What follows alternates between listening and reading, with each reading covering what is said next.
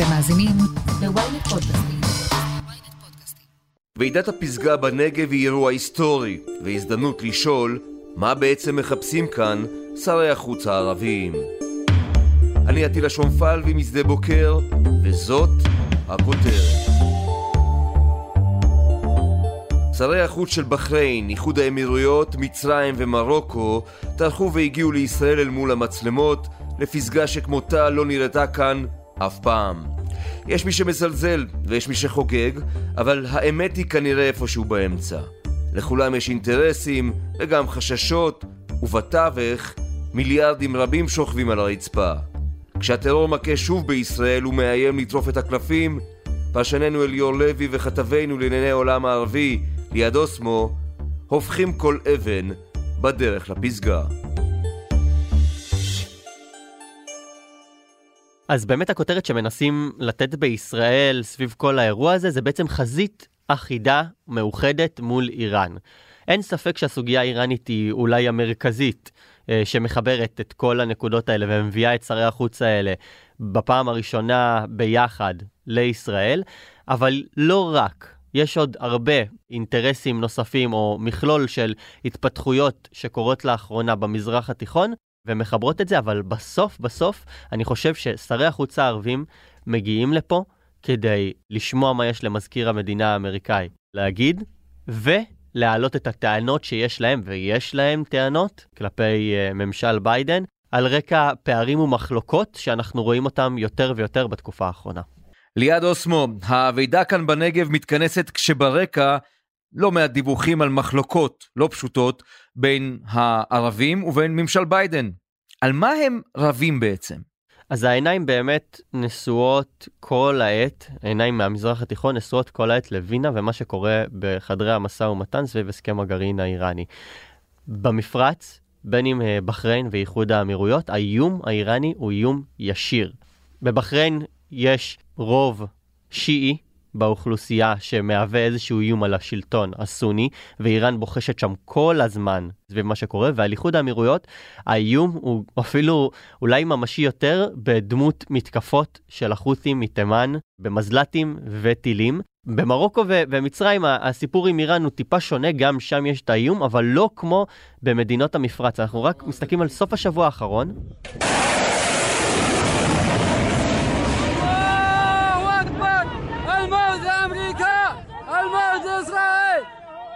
מתקפת טילים ומזל"טים של החות'ים מתימן על סעודיה, מתקני נפט, מתקני אנרגיה נוספים, והסעודים מניפים אין, אין איזשהו דגל אה, אה, לבן כזה, לא של קנייה, אבל מאותתים לעולם, תקשיבו, אנחנו כבר לא יכולים לעמוד, יכול להיות שזה יפגע בקווי אספקת הנפט והאנרגיה לכל שווקים בעולם, וזה משהו שלא שמענו לפני זה מהסעודים. עכשיו, באיחוד האמירויות ובסעודיה יש מחלוקת אדירה עם ממשל ביידן. הם כבר חודשים רודפים אחרי אנשי מחלקת המדינה האמריקנית, שיחזירו את החות'ים לרשימת ארגוני הטרור של ארצות הברית.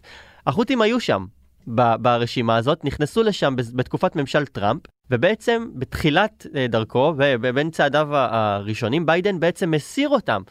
מהרשימה הזאת, מתוך איזושהי שאיפה להביא לפתרון של המלחמה בתימן שנמשכת כבר שנים ארוכות. זה משהו שלא רואים עין בעין באיחוד האמירויות ובסעודיה, יש להם כבר בטן מלאה בכל מה שקשור לסיפור הזה, ומעבר לגינויים אנחנו לא רואים את ארצות הברית דוחפת לפתרון, ומעבר לזה, אנחנו רואים את הדיווחים בימים האחרונים על כך שבארצות הברית שוקלים כחלק מהמשא ומתן סביב הסכם הגרעין להסיר את משמרות המהפכה מרשימת ארגוני הטרור. זה כבר אירוע שהוא מעבר ל... ל, ל עניין הצהרתי, שאנחנו בעצם לוקחים את ארגון הטרור אולי הגדול ביותר בעולם, שבוחש פה בכל מדינות האזור, וכולם נפגעים ממנו, לא רק ישראל, ואנחנו מוציאים אותו. אם נסתמך על מבחן החות'ים, הוצאו מהרשימה הזאת, היקף המתקפות שלהם באזור רק גבר. אני לא רוצה לחשוב בכלל מה, איזה, איזה רוח גבית זה ייתן לאיראנים בהקשר הזה של משמרות המהפכה.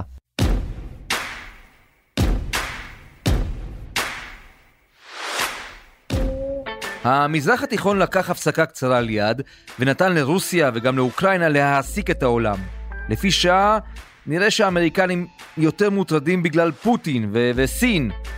אז מזכיר המדינה האמריקני בלינקן אומנם כאן אצלנו, והשאלה היא, מה זה אומר לגבי המעורבות העתידית האמריקנית? אין ספק שהקלפים במשחק הבינלאומי נטרפים בשבועות האחרונים, בחודשים האחרונים. תמונות שלא ראינו, אה, או שלא היינו חושבים לראות אפילו. ביקורים של אה, ראש הממשלה בנט, של שר הביטחון, של הנשיא באיחוד האמירויות, בבחריין. I want to begin by telling you what an honor it is for me to be here in the wonderful kingdom of Bahrain. הרצוג מגיע לטורקיה אחרי שנים של מתיחות מול הנשיא ארדואן. תודה רבה לך, מכובדי הנשיא רג'פ טייפ ארדואן, אשים ובן טורקי ידה. ארדואן מגיע לבקר באבו דאבי.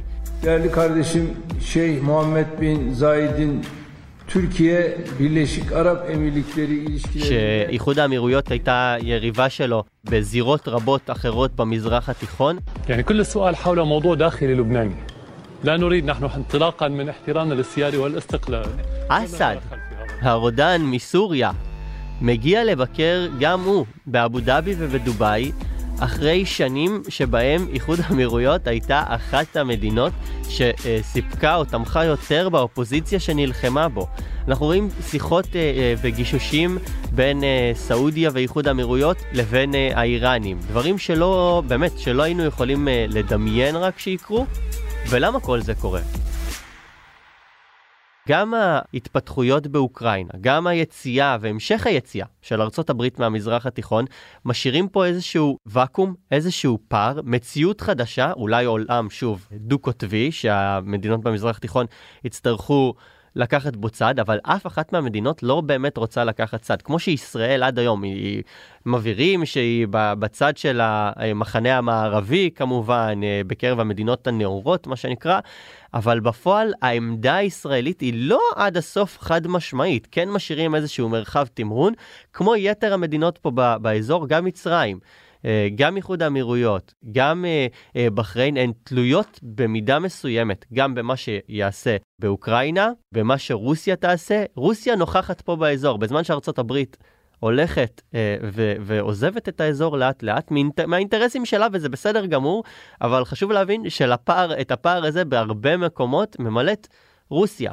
И не только потому, что Израиль является ключевой страной, одной из ключевых стран по ובאמת, בתוך כל האירועים האלה והתמורות אה, שמתרחשות, אנחנו רואים את השחקנים אה, האזוריים, בראשם בעיקר איחוד האמירויות, מובילים את כל המהלכים, מנסים לנצל בין אם את הוואקום, או מנסים אה, ככה לחזק עמדות אה, לקראת אה, המערכה הבאה, ופותחים צירים מול כל השחקנים, גם השחקנים שהיו לי איתם הרבה מחלוקות. אמרנו, את, הזכרנו את אסד, הזכרנו את אה, ארדואן, וגם ישראל היא חלק מזה. הסכמי אברהם, הם לא באו אה, משום מקום. נוצרה איזושהי הזדמנות, בין אם בהקשר ה- ה- הלחץ מאיראן, או בין אם הרצון שלהם, הם מבינים שדרך ישראל יש להם ציר לוושינגטון, עדיין, קצת חששו עם כל ההיבט של חילופי הממשל, אבל אנחנו רואים עדיין, הפסגה הזאת היא, היא דוגמה מובהקת לזה.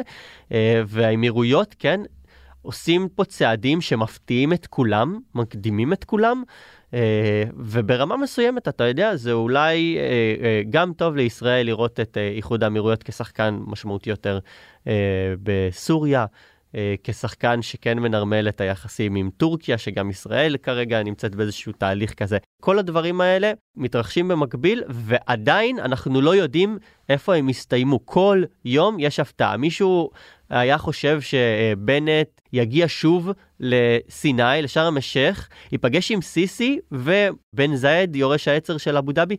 לא היו חושבים על הדבר הזה, אה, וגם הפסגה הזאת, שכולה קרתה בהפתעה, היא עוד אירוע משמעותי נוסף אה, שמתרחש פה בחודשים האחרונים. ליעד אוסמו, תודה רבה בינתיים. תודה רבה, אטילה. מיד נמשיך עם הכותרת, אבל לפני כן יש לנו משהו לספר לכם. יש אנשים שהסיפור האישי שלהם כל כך מעניין ומעורר השראה, עד שאסור לתת לו להישכח בערפילי הזמן. אנחנו, ברשת עושים היסטוריה, נעזר בניסיון העשיר שלנו כחברת הפודקאסטים המובילה בישראל, כדי להפוך את הסיפור האישי של סבא, סבתא, אבא או אימא שלכם לפודקאסט כל כך מרתק ועשיר, עד שגם הנינים ובני הנינים שלכם יאזינו לו בשקיקה בעוד עשרות שנים. בקרו באתר הבית של סיפור משפחתי בכתובת familysounds.co.il והזמינו אותנו ליצור את הסיפור שלכם. סיפור משפחתי, מתנה שנשמרת לדורות.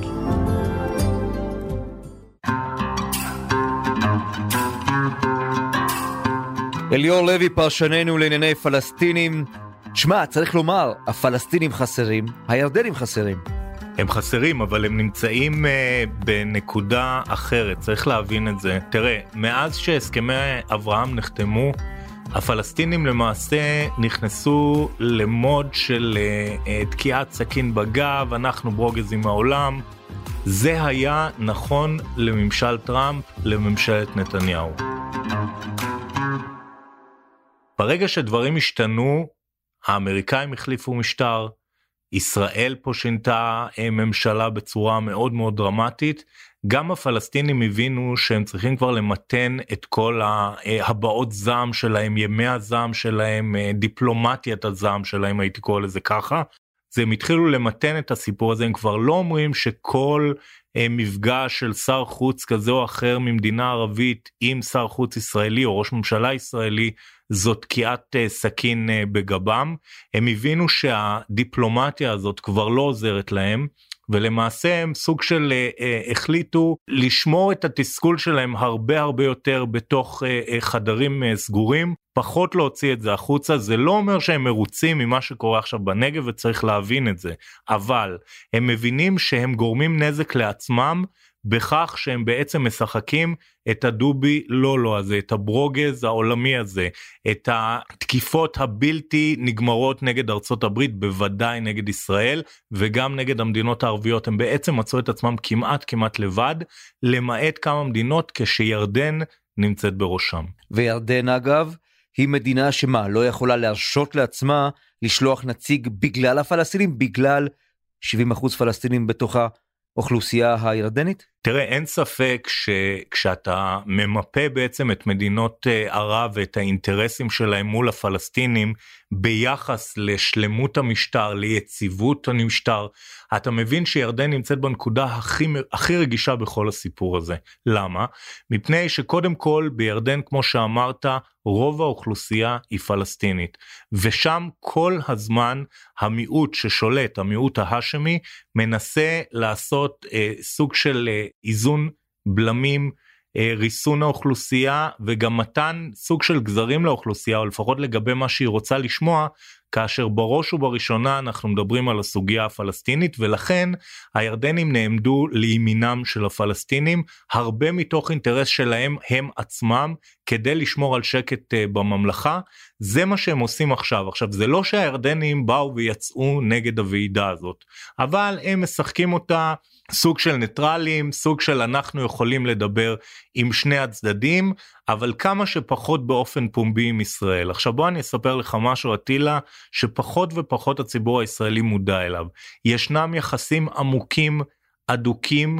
אמר לי מישהו בתוך מערכת הביטחון ממש לא מזמן יחסים של כמו משפחה בין ההנהגה הירדנית, בעיקר ההנהגה הביטחונית הירדנית, לבין ישראל. יש שם מערכת קשרים אינטימית מאוד, אבל כמו שהיא אינטימית, ככה היא גם סגורה. כלומר, היא לא יוצאת פומבי, אתה לא רואה את זה, אתה לא שומע על זה, הכל הכל מתנהל מתחת לרדאר התקשורתי ומתחת לשיח הציבורי, וצריך לזכור את זה. לירדן יש את הגבול הגדול ביותר מול מדינת ישראל, וזה אינטרס ישראלי מובהק.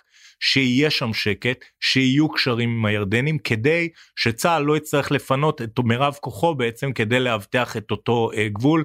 ולכן יש כאן משחק של סוג של פעם ליברמן אמר פילגש אז יש פה משחק של פילגש ירדני ישראלי יחסים אינטימיים אבל אלה יחסים שלא רואים פומביות. מה אתה רואה פומביות? אתה רואה פומביות בעיקר ביחסים בין ירדן לבין הפלסטינים בעמידה הירדנית לצד הפלסטינים.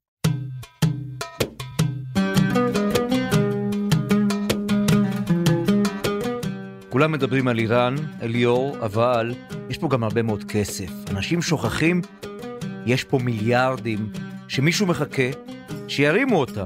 ונדמה לי שהמפגש הזה הוא גם איתות לכך, חברים, בואו נעשה עסקים. נכון, תראה, יש את דוקטרינת השלום הכלכלי לעומת uh, פתרון שתי המדינות. צריך לזכור שהשלום הכלכלי היה האויב, ועודנו אולי, האויב מספר אחת של הפלסטינים. הם לא מוכנים לשמוע על זה, אבל מצד שני הם מבינים שאין כל כך ברירה, כי המדינות הערביות מפסיקות להיות נתמכות על ידי נפט. זאת אומרת, הן מסתכלות כבר עשור קדימה, שני עשורים קדימה, אפילו שלושה עשורים קדימה, והם מבינים שבעשורים הבאים הנפט כבר יהיה סיפור פחות ופחות עם תלות פחותה של העולם בו, ולכן בעצם הם צריכים למצוא את הדבר הבא.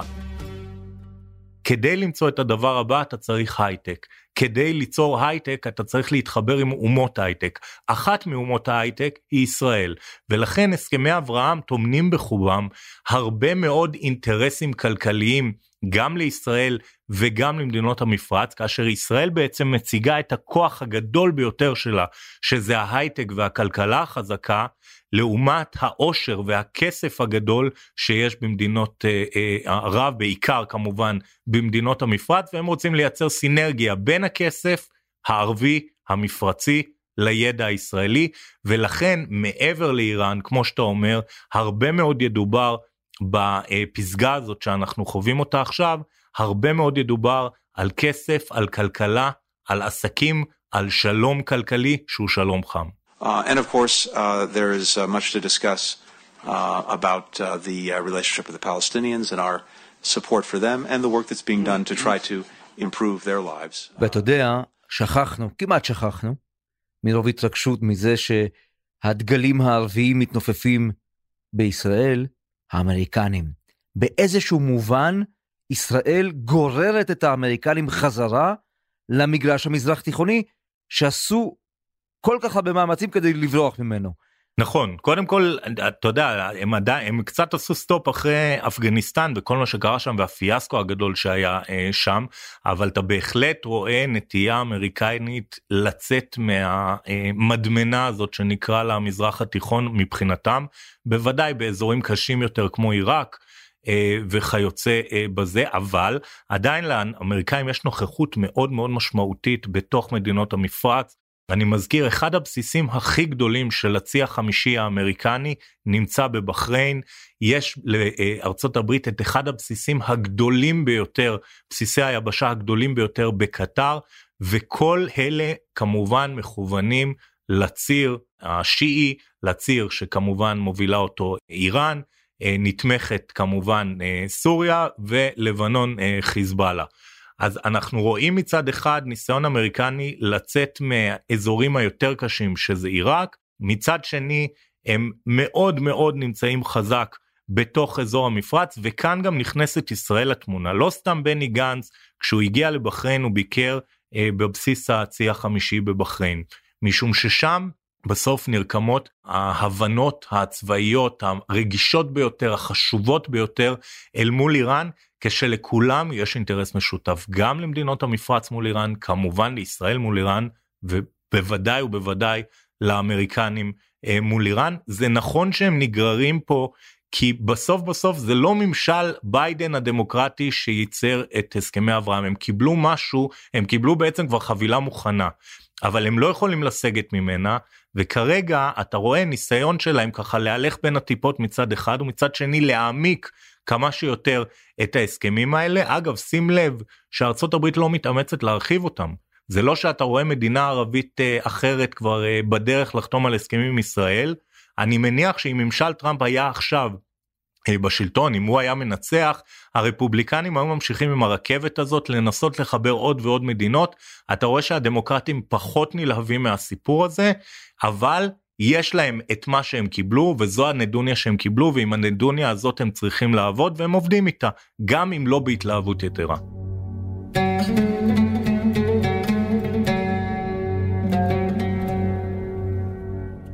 ואתה יודע לסיום אי אפשר לא לזכור את העזתים כי כל החגיגה הזו גם יכולה להיגמר חלילה במבצע צבאי ואז מה? תראה, זו שאלת אה, מיליון הדולר. מה מבצע צבאי גדול יעשה אה, ליחסים האלה עם המדינות הללו? אגב, בעיניי הרגישות היותר גדולה היא דווקא מול הרשות הפלסטינית. אני מזכיר, היינו כבר בסוג של תור זהב מול מדינות המפרץ, או תחילתו של תור זהב מול מדינות המפרץ, גם מול מרוקו, ערב האינתיפאדה השנייה, ואז באה האינתיפאדה השנייה טילה ופוצצה את הכל לרסיסים. ולכן, אם יהיה כאן, או אם תהיה כאן הסלמה בגזרה דווקא של הגדה המערבית לצד עזה שהיא גם כך בעייתית מאוד ופחות מחוברת כמובן למדינות uh, המפרץ למעט uh, קטר, פה תהיה בעיה, פה יהיה המבחן האמיתי של הסכמי אברהם. אליהו לוי, פרשננו לענייני פלסטינים. תודה. תודה. ליעד, לסיום, אנחנו רואים כאן מזרח תיכון חדש? הביטוי הזה מזרח תיכון חדש אני חושב שהוא בפרספקטיבה של השנים האחרונות לפחות אה, אולי הרלוונטי יותר אה, מהימים האלה. אה, מזרח תיכון שמשתנה בכל רגע, התפתחויות ושינויים שלא היינו יכולים לצפות אותם, כמו שאני אומר, רק לפני שבועות וחודשים, ואני מעריך שאנחנו נראה עוד הפתעות. גם בשבועות הקרובים. ליעד אוסמו, תודה רבה. אין בעיה, מה להתראות. עד כאן הכותרת להפעם. אתם מוזמנים לעקוב אחרינו בוויינט או באפליקציות הפודקאסטים האהובות עליכם.